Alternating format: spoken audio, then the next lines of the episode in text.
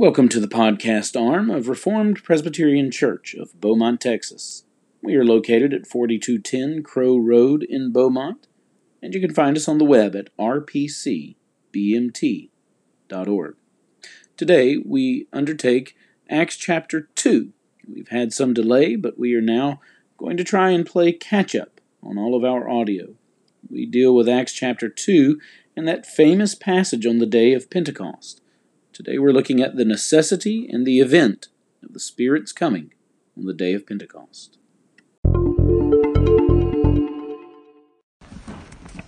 And now we turn to a very daunting chapter to attempt to preach. You all know this chapter. You probably have large portions of it memorized, even if you've never attempted to. Uh, you especially have the verses we're dealing with uh, tonight memorized. And so, Hebrews 11, which is one of the.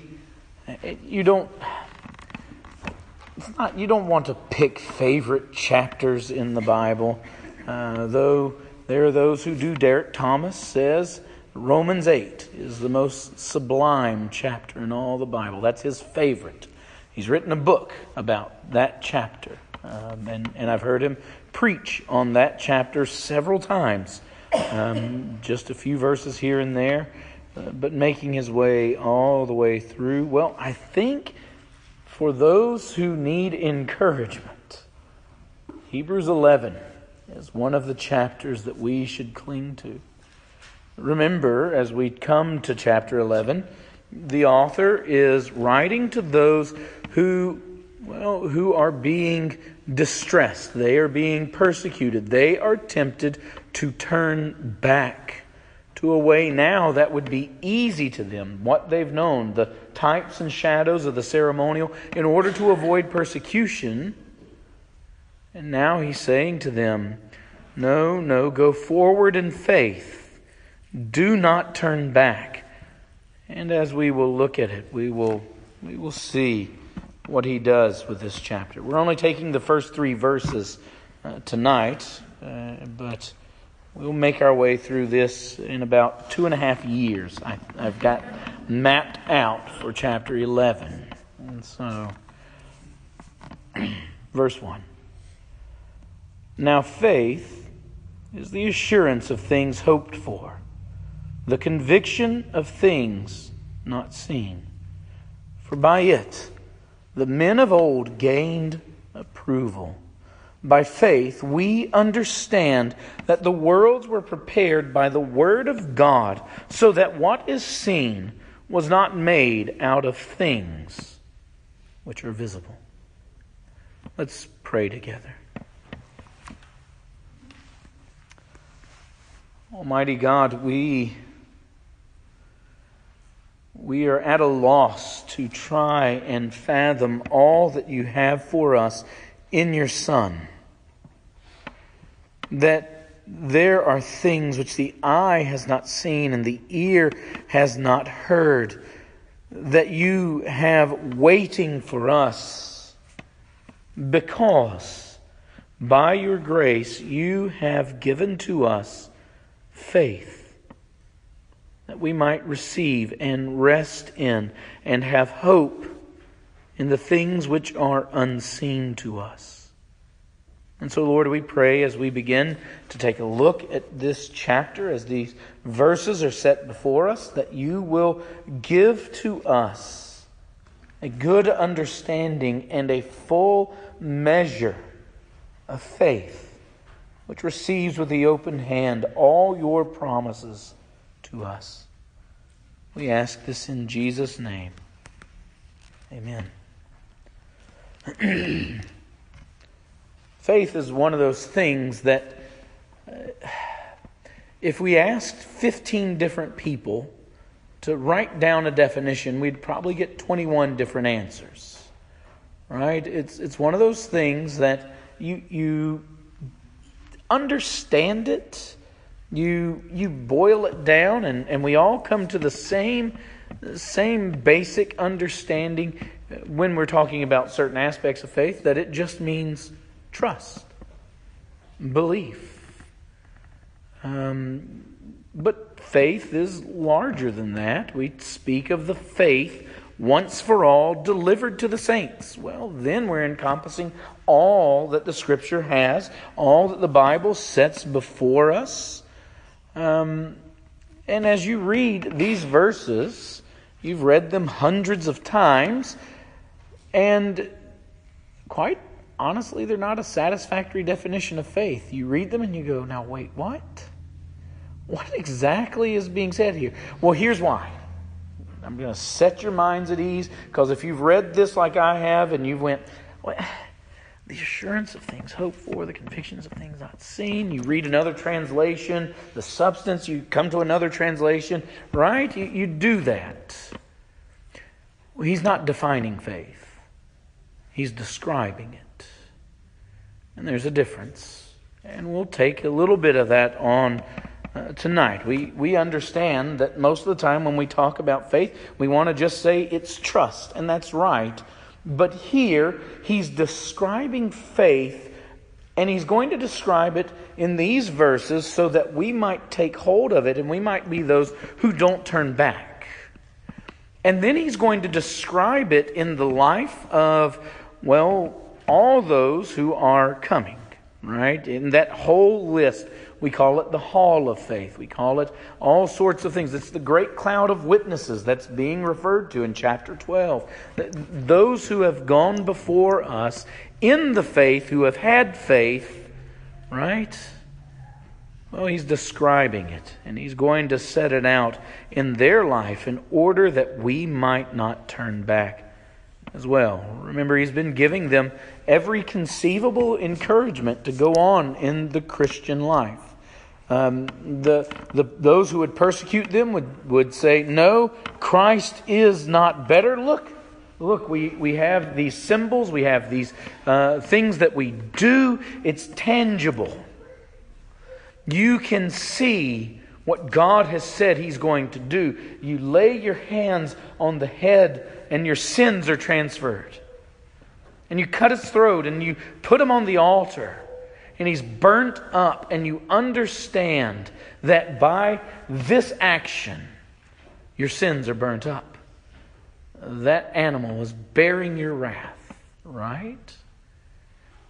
But he says, no, no, no, that's not the way faith operates. It doesn't hold on to what is visible. They are looking at it wrongly. They should have always been looking through it to the substance. A shadow falls, you're you're standing there looking down at your feet, reading a book or probably on your phone, and, and a shadow approaches. You don't start talking to the shadow, you look up to see the substance. Well, so it is. They were saying, look back to these shadows. And now he's encouraging them, look up to the substance. Christ has come. And though you don't see him now, right, he's ascended. But though you don't see him, the truth is here. The substance has come. And so he's been telling them. He's been telling them these things that, that would, would keep them going instead of them turning back and drawing back. Um, and he's saying that if you go on in the Christian life, you've got this great family of faith. And before you know that, before you take a look at that, you need to know what faith is like. And so he's not giving a scientific definition. Um, this isn't a theologically precise definition. It's not exhaustive. Uh, he's not saying everything that can be said about faith. Right? It doesn't mention Jesus. It doesn't mention resting in him. He's he's giving you an encompassing description of what it is. So he tells us this is how faith works. This is what we see in the, if you want to call them heroes, or fathers, or forerunners, whatever you want to call them. This is what you see in their life of faith. This is what we see as they exercise faith. And, and it's as if he's saying uh, this to us that there are certain things, certain characteristics in their life, in their walk of faith, and if you're in the faith, you will see them as characteristics of your faith. of your walk. And so he's setting us up for that. And so, as we look at these verses, we're going to see three things, really, in these three verses. We're going to spend the bulk of our time in the description of faith. That's the first thing. And you're going to see the fellowship of faith. Uh, we're going to only talk about it briefly because you're going to get a lot of it in the coming weeks as you look through the rest of these verses of chapter 11. The fellowship of faith, and then the context of faith. So the description, the fellowship, and the context. What's the description that he gives us? Now, faith is the assurance of things hoped for, the conviction of things not seen. You can sum up that by saying that faith holds on to the promises of God. And not all of those promises may be fully realized in your lifetime. Right? You're going to read that as you look at these men. You, you get to verse, uh, uh these men and women, these boys and girls, all of these people. You get to verse 13. All these died in faith without receiving the promises. But they held on to them. They believed them. Right? Not all of them will be fully realized in our lives, in our time frame, in, in the history uh, in which we are walking. God's promises do not fall flat. And so, our heroes, our forebears, our forerunners, our fathers and mothers in the faith, they held on to the promises even though they weren't yet realized in their lives. And as they did, they came to the assurance and conviction that these things uh, were, that were not yet fulfilled, as far as they were concerned, were as good as fulfilled. Abraham was promised a son. And the more he walked with God, well, the more he had to grow in the conviction that God's going to fulfill his promise. Now, he waited for years and he had his questions, he had his doubts, right? That he would receive the Son. And God fulfilled that promise. And then God comes to him and he says to him, Okay, Abraham, I'm going to make of you a great nation. You're going to be the uh, father of kings and nations. Kill your son. And you're going to hear in Hebrews how he could offer him up. Because he understood that God's promises are as good as fulfilled, so that even if he asked him to kill his son, he must be able to raise him because from Isaac he was going to be blessed. Faith holds on to God's promises despite every railing against them that our own our own hearts may do. Right? It's, it's not usually the world that messes with us on them. We, we can counter the world's attacks and assaults on our faith, but it's our own hearts that waffle, that waver, that, that struggle. Can this mercy be for me? Well, faith comes to the promise all who come to me, I will in no wise cast out. And it holds on to that. Um, any other promise that it comes to, it holds on to that. And so they, they held on to them as if they were already done. They were as good as done. And their lives were transformed by it. Listen to, to Sinclair Ferguson. He, he speaks about faith and he speaks about it in terms of a, a father and a child. Um, he says, you, a man goes into a child's room and they're supposed to be asleep and they're sitting up and they ask, and you ask, what's wrong? And he says, well, all the other kids are getting bikes this year and I don't know if I will. And he says, the father says to them, you will get a bike for your birthday this year. Now go to sleep. And he walks out of the room and he comes back not even two minutes later and the child is asleep, just snoring away soundly. Why? He says, because his father has promised him the bike, and the bike was as good as his. And so that's the picture, the description of faith that we get here. That's what the writer to Hebrews is saying that, that this is how we experience the reality of faith. Faith is not some leap in the dark. That's fideism, right? That's, that's philosophy. That's not, that's not faith. Faith isn't stepping out into the dark, the great unknown. No, faith is resting on the promises of a, a well, hanging the unknown future on the promises of a known God. I do not remember who said that. But if you like, you can sign my name next to it because it sounds good, doesn't it?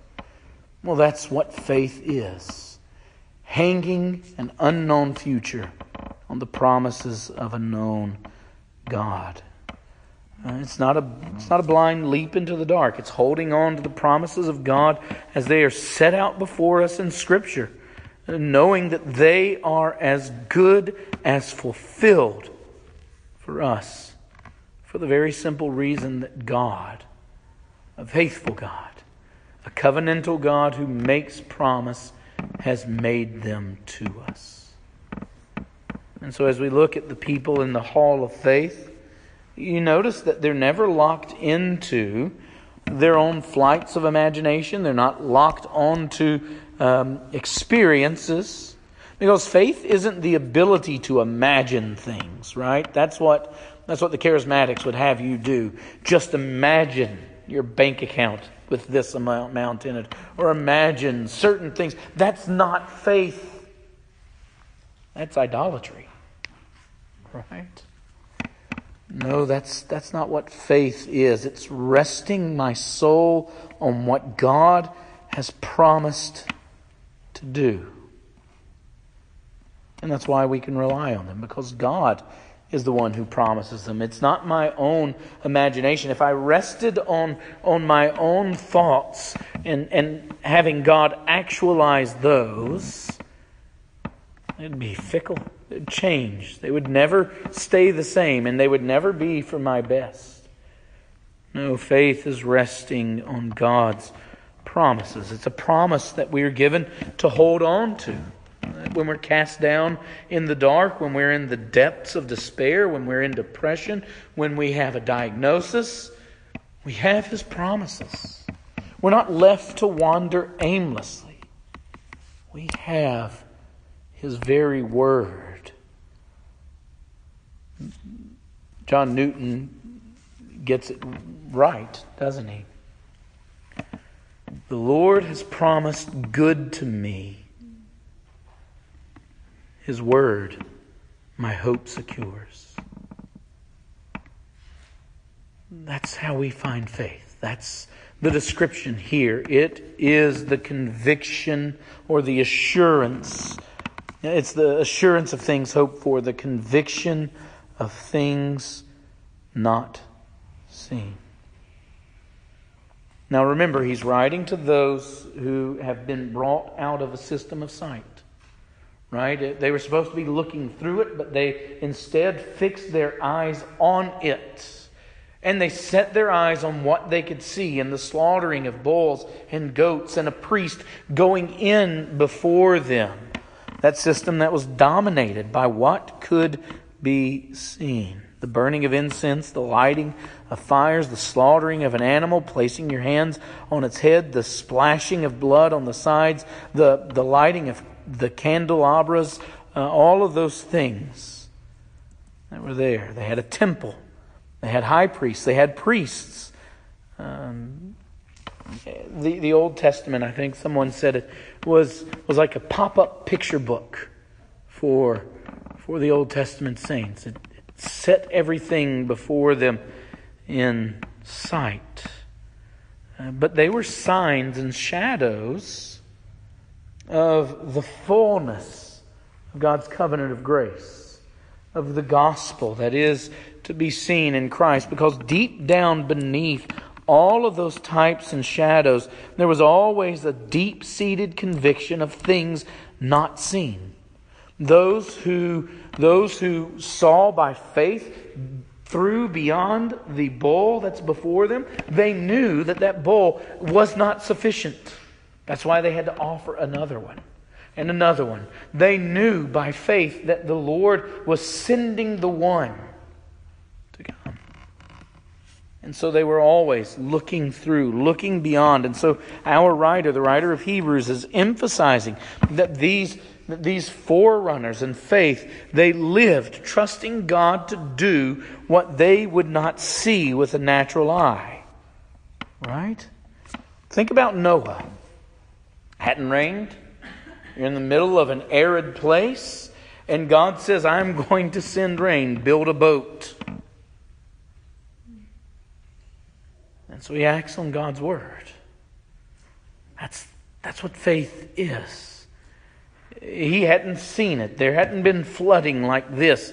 There hadn't been anything along these lines, and yet he believes God. And so they go forward, seeing the visible in light of the invisible one. Right? Isn't that what faith is? Walking in the world of the visible on the word of the one who is invisible. And that's what they do. And that's why there's so many bad ideas about heaven, right? That's why people have paganized heaven and made it after their own liking because they're trying to make that which is invisible to us like that which is visible to us. They don't trust God that when He says He has something far better in store for us. No, no, they are trying to make it the best of what they see now. That's the opposite of faith. That's a flight of fancy.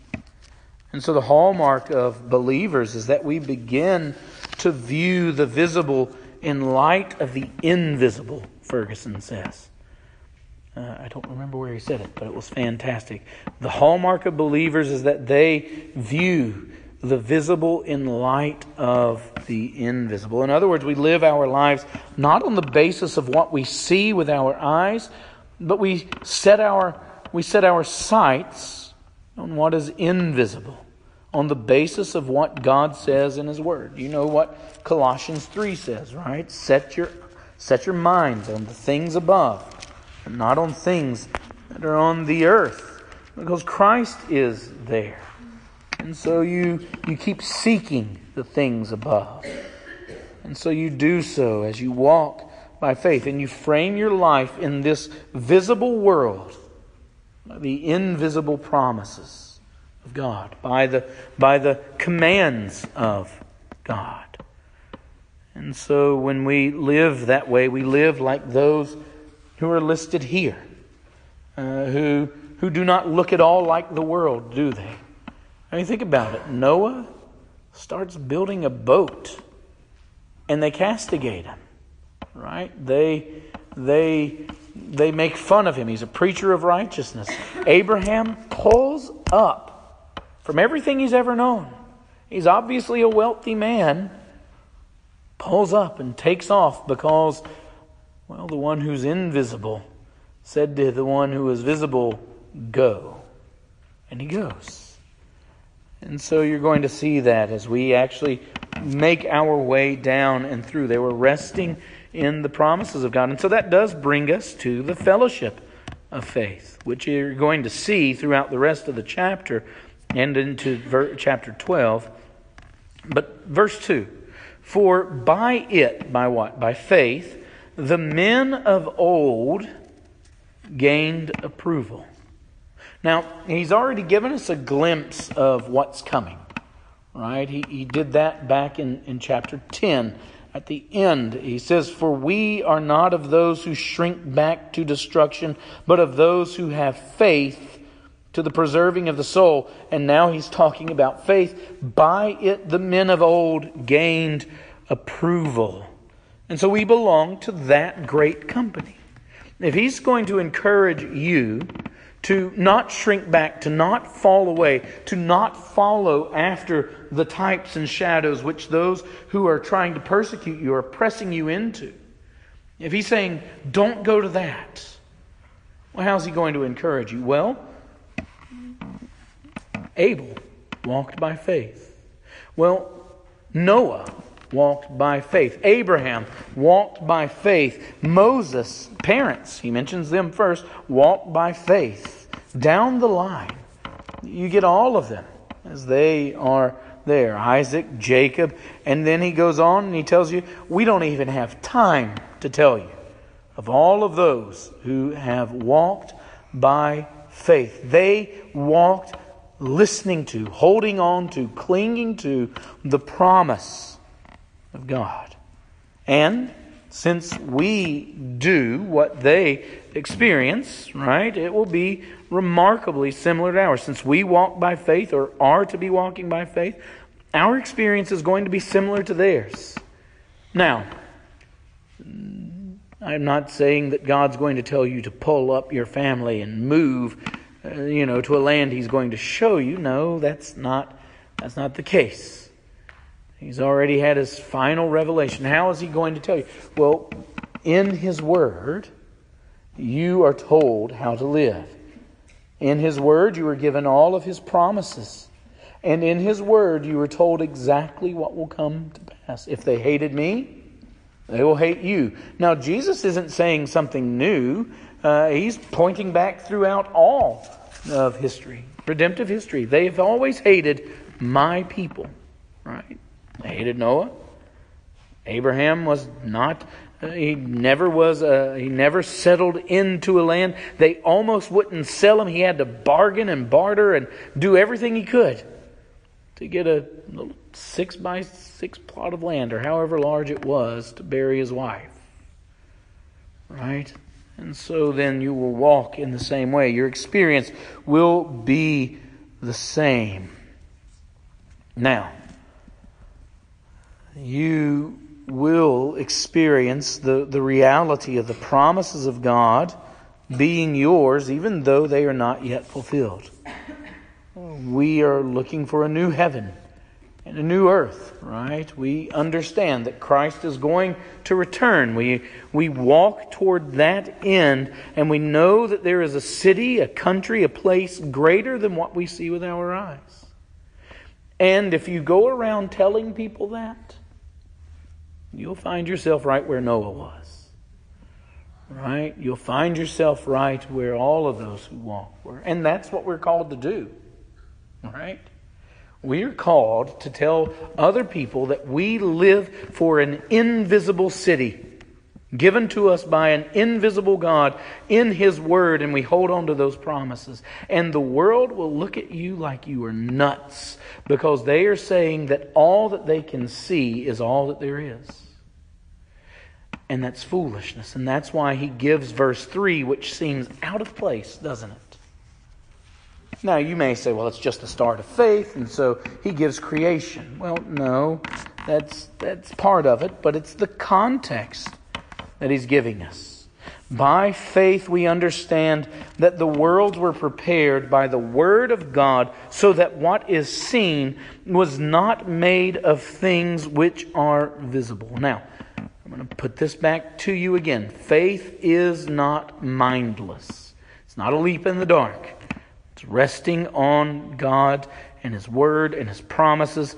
And then He gives us this statement of creation. It seems out of place, makes you pull up and think. Um, the writer, the writer of the Hebrews is saying something like this. Why, why would you think it's so strange that, that the invisible is more real, more solid than the visible. A God who is invisible spoke, and out of nothing, that which was not there before was made visible and is there. So that that which is invisible, God, and all that He has for us and all that He declares, is more solid than just what you can see with your eye. You can rest on His Word more than you can rest on the earth beneath your feet. Um, and so then, that which is visible has been brought out of that which was invisible. So, why would you doubt the Word of God when by that Word this world was brought into being out of nothing? And by that very Word, He upholds you at this very moment. Right? By the Word of His power. We read that all the way back in chapter 1 when we were there. And so, if God is able to bring out of nothing the things which are, He's able to keep His promises. Right? That's nothing to Him. He spoke all that is into existence, so He is able to do all that He says. Don't waver. Don't go back. Don't look to anything else. And the reality is this He's already kept the most difficult promise that He made. He gave His Son. He did not spare Him, but gave Him up for us all, so that He will also with Him graciously give us all things. If He's already done that which is most difficult, the rest is nothing. Hang your hope there. He brought out of nothing that which is, and He's going to do everything else that He's promised. And so that's the description that you have here. So here's the question. As we go into this chapter, as we begin considering it and looking into it and discussing faith, you say, okay, do I have this faith? Well, here's where you begin.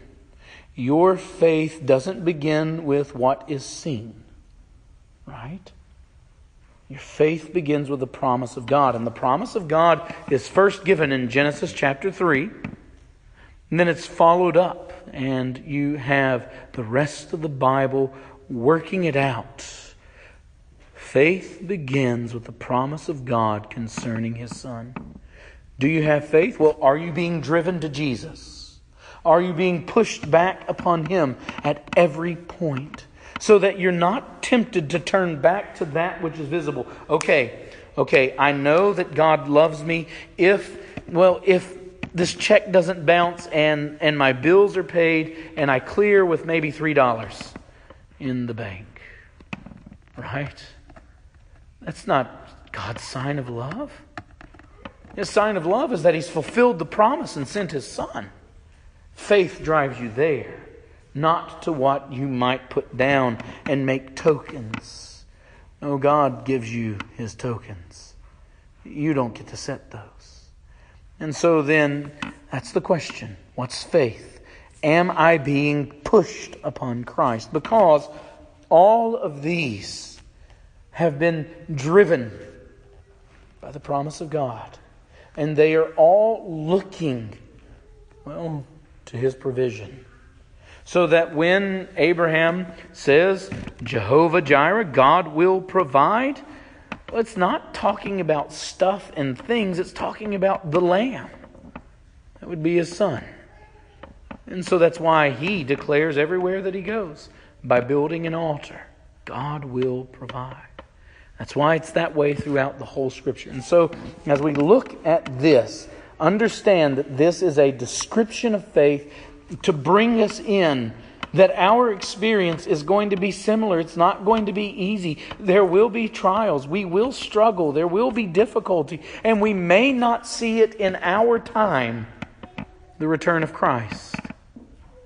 But the very moment your eyes close in death, well, they're opened and faith is made visible. And so you may not see it in your lifetime but you will see it. And faith causes you to thrust yourself upon that promise. Let's go to the Lord in prayer.